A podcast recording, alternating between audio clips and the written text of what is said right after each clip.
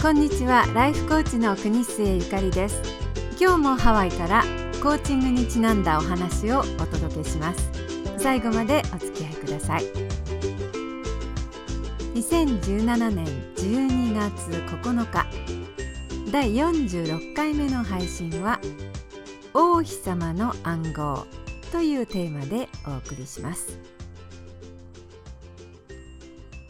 男性理解のためのワークショップに参加してきたのよ私。パールハーバーを見下ろす山稜のハイキングをしながらハワイの女友達が言いました。困った人を見ると惜しげもなくハグをしてくれる心優しい熟女のお友達です。女性から見てもとっても素敵な人なのになぜか男性運が今一つでバツ2の勇者。新年は何としても男性を理解すると決めた決意の行動だそうです。ハイキンググループの私たち女性は男性理解のためのワークショップ？と興味津々でした。この男性理解のためのワークショップはクイーンズコード王妃様の暗号と題されていたそうです。今までの私は男性に分かってもらえるコミュニケーションできてなかった。つまり男性ランゲージを話していなかったのよ。王妃様の暗号がわからなかったのね。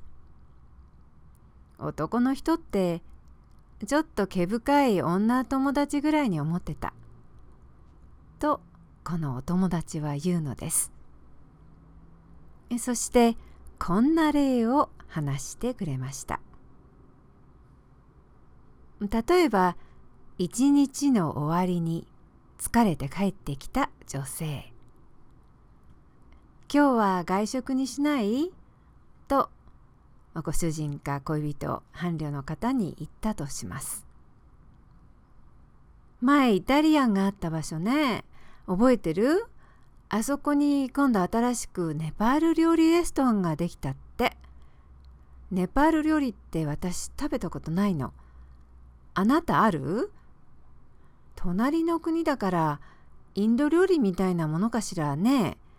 何でも日本人の口にあってすごく美味しいって言うんだけど試してみたくない？辛いのかしら？お店の雰囲気もなかなか素敵らしいの。聞き手が親しい女性友達の場合普通ならこんな返事が返ってくるでしょう。へえネパール料理？面白そうね。うん行ってみたい。あそこのイタリアンっていまいちだったし場所は悪くないのにね。ネパール料理って私も食べたことない。試してみたいな。インド料理結構好きだし。しばらく食べてない。私も今日は疲れちゃった。あんまり高くないならいっか。外食行っちゃおう。ところが男性がこの会話の相手方だった場合女性のするこういった反応は普通返ってきません。では男性の頭の中では一体何が起こっているのでしょうか。質問を受けた彼の頭の中では依然一番最初の質問。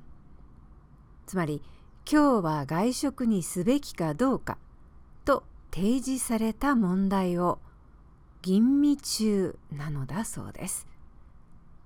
なぜかというとワークショップによると男性は習性として1回に1つのことをするからなのだそうです。つまり一点集中型ですよね。まあ、生理的に言えば男性の精子は一点集中一目散に目標の卵子を目指しますそうしなければ生存競争に負けてしまうわけですから。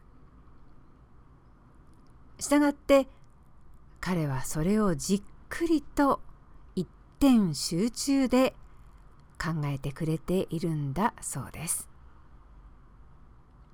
それはその男性の頭の回転の速い遅いには決して関係がないんだそうです。彼にとっては質問という問題提起がされたのでありますから諸条件を考慮し問題解決という回答を出すこれこそが男性の修正にふさわしい正当なプロセスなわけです。問題。今晩は外食にすべきかどうか。諸条件。残り物を食べるのは嫌だ。料理をしろと言われるのも面倒くさい。今から外に買いに行ってテイクアウトするなら外食にしてしまった方が楽だ。彼は誠意を持って彼女の提出した質問にエネルギーを集中必死に吟味を続けてくれているのです。ところがその間にも次々と別の命題が出されます。以前あったイタリアンレストランを覚えているかどうか。ネパール料理を食べたことがあるかどうか。ネパール料理とインド料理は似ているのかどうか。辛いのかどうか。さらにネパール料理を今晩試したいかどうか。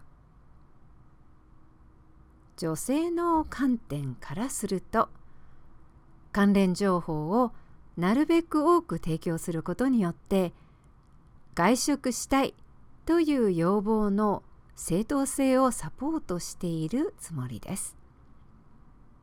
しかし男性からスパッと返答がない。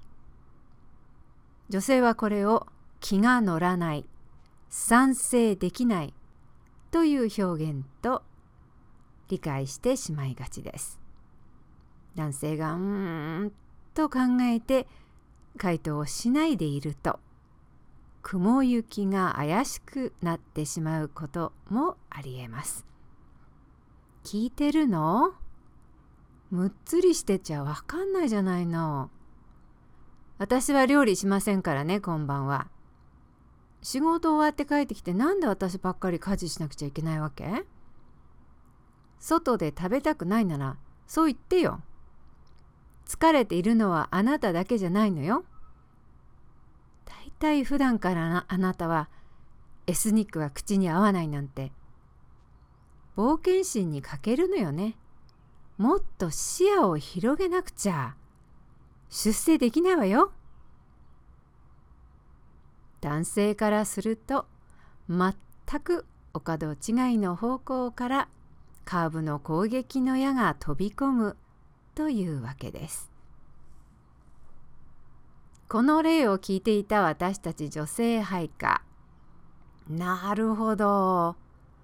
とうなってしまいました。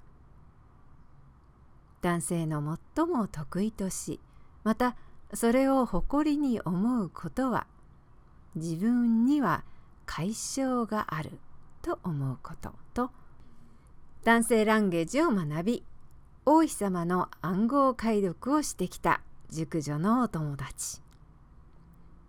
このメスそしてこのメスと共に作った家族を養い守ることができることこそオスの誇りだ。解消だとそう思いたいのだそうです。ですからだから出世できないのよ。などという言葉は男性のオス性を大変傷つけてしまう禁句です。こういう言葉は女性が男性そのものを否定してしまう、まあ、英語では demasculinization というんだそうですけれど日本語では何でしょう？オスの玉抜きとでも言うんでしょうか？失礼。女性の皆さん。男性が一点集中をしている最中にごちゃごちゃと女性ランゲージで喋ってしまうことは戒めなければなりませんね。男性ランゲージ。女性から見ると一種の暗号です。したがってワークショップは王妃様の暗号と呼ばれているんだそうです。じっと待って。にっこりと忍耐。彼が時間をかけて解決策を模索してくれていることにひたすら感謝を示す。この態度があれば女性の思うような結果は望めるはずなんだそうです。私の熟女のお友達ついに暗号解読をして来年は素敵な人に巡り会えるでしょうか？こうご期待。いかがでしたでしょうか？さて今日はちょっとお知らせです。来年2018年の1月からホノルル市内で私の催眠療法とライフコーチのクリニックがオープンします。心の深層レベルにある潜在意識のパワーを開拓し人生をポジティブに変えてくれる催眠療法。そしてその催眠療法とライフコーチングをマッチさせたユニークな手法で皆さんの健康的なライフスタイル自信の強化禁煙自己催眠の方法などお一人一人に合ったヒーリングのプログラムをご提供していきたいと思っています。